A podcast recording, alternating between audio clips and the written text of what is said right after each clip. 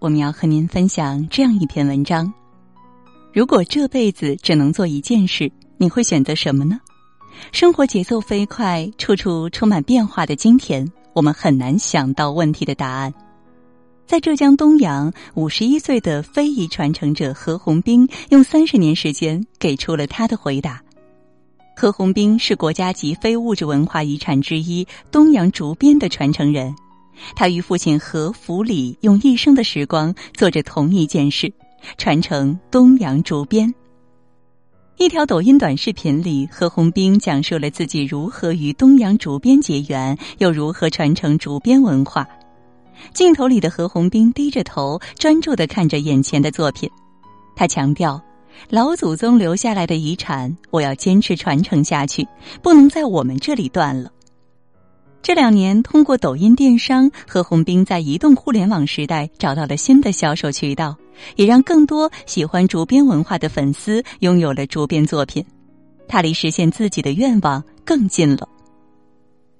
浙江东阳地处浙江省中部，以百工之乡闻名，民间工艺发达，手工业尤为兴盛。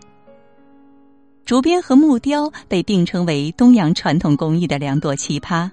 东阳盛产竹子，竹编文化历史悠久，最早可追溯至殷商时期，竹编曾作为贡品被送入皇宫。东阳是何鸿斌出生成长的地方，东阳市树德南路四十八号，何鸿斌与父亲何福礼的个人工作室坐落于此。何鸿斌的一天从竹编开始，以竹编结束。早上八点，他起床洗漱，准时抵达工作室。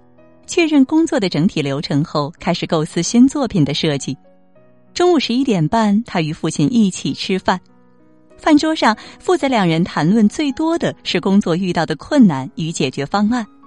到了下午，何红兵会回到工作室，静下心来继续做主编，直到夕阳落下。这样枯燥又充实的生活，何红兵坚持了三十多年。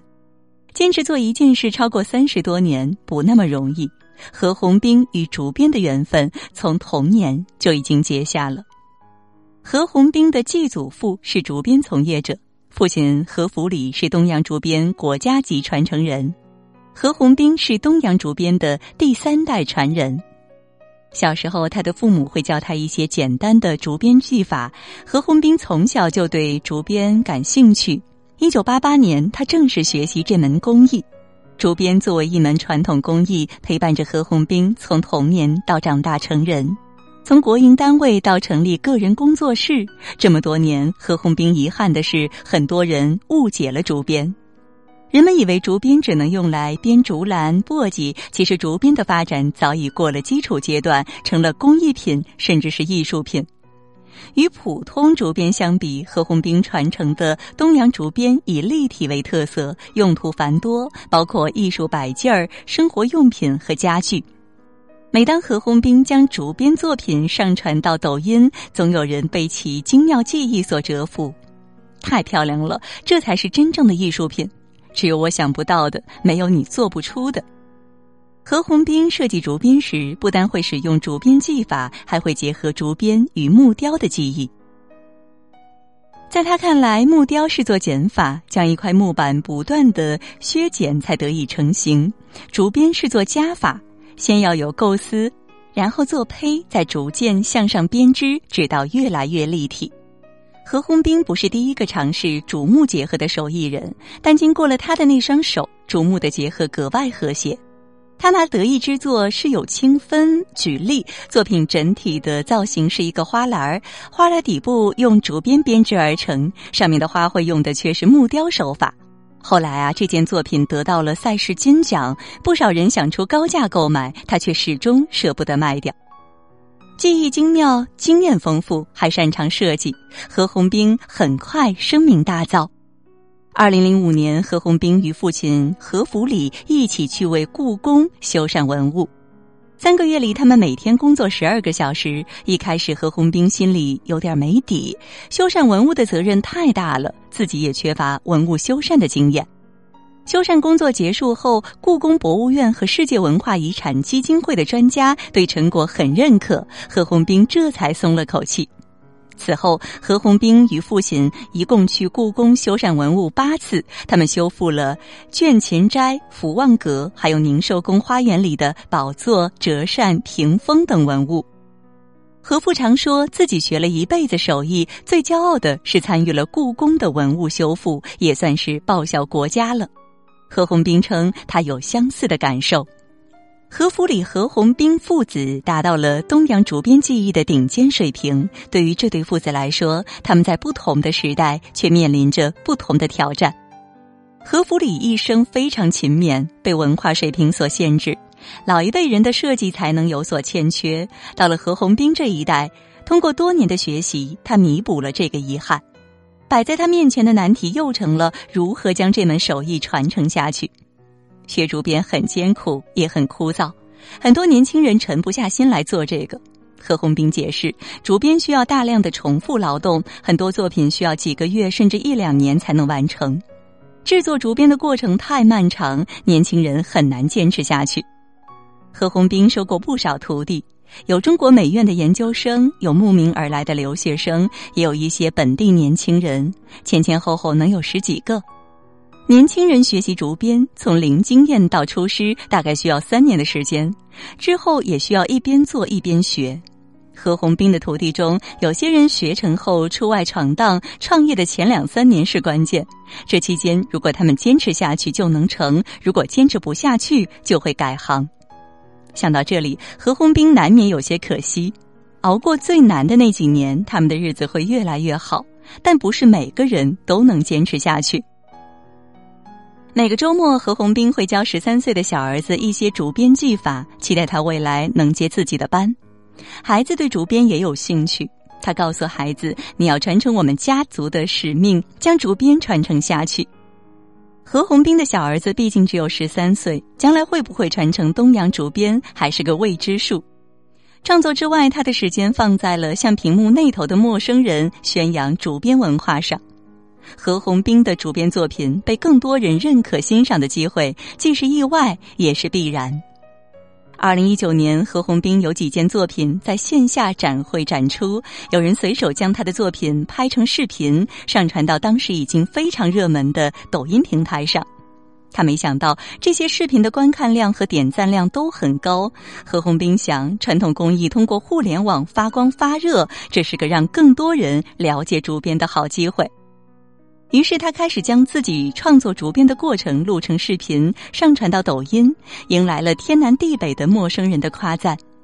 有人给他留言说想拜他为师学竹编，也有人说这是真正的艺术品。何鸿斌虽然在行业内有一定的知名度，但被这么多不认识的朋友夸奖还是头一回。何鸿斌很高兴，对他来说这个过程是双向的，他让屏幕那头的陌生人了解竹编。别人的留言也能给他带来创新的灵感。抖音电商对何鸿斌这样的非遗传承人非常重视，从去年开始陆续推出多个活动助力非遗传承。通过抖音电商，传统手艺人在互联网时代发现了更多的新顾客。如今，何鸿斌参与其中，与平台一起为非遗传承做出榜样。一天，抖音团队邀请何鸿斌参与“我为大熊猫做竹编蛋糕”的活动。何鸿斌将自己做竹编蛋糕的全过程拍了下来。他从构思到成品花了一个多月的时间。竹编蛋糕完成后，抖音团队安排他与大熊猫灰灰见面，一起挥手合影。这段一分零一秒的视频在抖音上爆火，浏览量数百万，有二十一万人为他点赞。这是买手创作的何鸿斌完全没有预料到的。抖音的影响力远远超出了他的预期，也是从这时开始，何鸿斌意识到，传统工艺与现代传播平台的结合是一件长远而有意义的事情。这是要长期坚持下去的。我们非遗传承人传承的同时要创新，得跟上这个时代。抖音和抖音电商也在促使我们不断更新。这样的话，才有更多人了解竹编，喜爱竹编。做喜欢的事情能够带来愉悦感。何鸿斌能坚持三十年做一件事，兴趣是最根本的动力。创作竹编之外，何鸿斌还会收藏一些古代的竹编制品。他在工作室的三楼创造了一个私人藏宝阁，收藏了不少古代竹篮和木雕门窗，藏品加起来有一两千件，多出自清代道光、宣统年间。何鸿斌的收藏史也快三十年了，这些年他在浙江各地收集藏品，从中学习古代作品的技法，有助于改良现在的作品。何鸿斌在制作、收藏竹编制品所耗费的心力，普通人难以想象，他却乐此不疲。长期伏案工作，他的身体难免有些吃不消。二十年前，何鸿斌觉察自己有腰间盘突出的病症，近几年随着年龄增长，他又发现自己的尾椎在逐渐老化。何鸿斌想过，如果能让竹编一代代传承下去，将技艺交给后人，自己可以退居二线。但是，当他看到七十八岁的父亲每天仍然工作六个小时，这样的念头又消散了下去。人们常说匠人匠心，有不少人在何鸿斌发布的短视频下留言：“这才是真正的国匠大师。”所谓匠人精神，在何鸿斌看来，首先代表着坚持，其次需要在传统工艺上创新，而大师意味着肩负传承的重任。不能说我们这一代生活过得去就可以了，而是要下一代、下下一代比我们做得更好，才算是真正的大师。在何鸿斌的手里，竹和木似乎都有了生命，变得栩栩如生。每次他将作品上传至抖音，总有人问：这么好的东西要在哪里才能买到呢？现在这样的问题已经不存在了。被何鸿斌作品吸引的网友，可以直接在抖音电商下单。何鸿斌发现，不只通过抖音传播竹编文化，还能通过抖音电商促进作品的销售，让更多喜欢竹编的人能够真正的拥有竹编作品。他也能感觉到，加入抖音电商后，自己的收入明显增加了，这是一种良性循环。竹编从业者的经济状况改善了，才会有更多人愿意加入学竹编的行列。抖音做的兴趣电商，让消费者轻松的发现自己心仪的好物，竹编、木雕、陶器等传统小众的工艺产品，也能在移动互联网时代找到自己的消费群体。何鸿斌用前半生不断磨练自己的竹编技艺，作为抖音电商非遗好物代言人，他的后半生希望能让整个竹编产业发扬光大，让大家都能体验到竹编文化，这是兴趣，也是使命。您觉得一辈子只做一件事难不难呢？记者问道。难度嘛，还是有的。何鸿斌说起他的早年经历：九十年代，他还是初出社会的年轻小伙，接触到一个卖袜子的项目，工作轻松，还有丰厚的利润。对比起做竹编，既辛苦又不赚钱。那时他还没有想过自己要一辈子来传承竹编，但也隐约意识到，哪怕辛苦，自己还是喜欢做竹编。把一件事坚持一辈子，需要兴趣，也需要情怀。这个过程有一点难，不断会有外界的诱惑，但我从来没有想过放弃。这是值得我一辈子做的事情。何鸿斌说。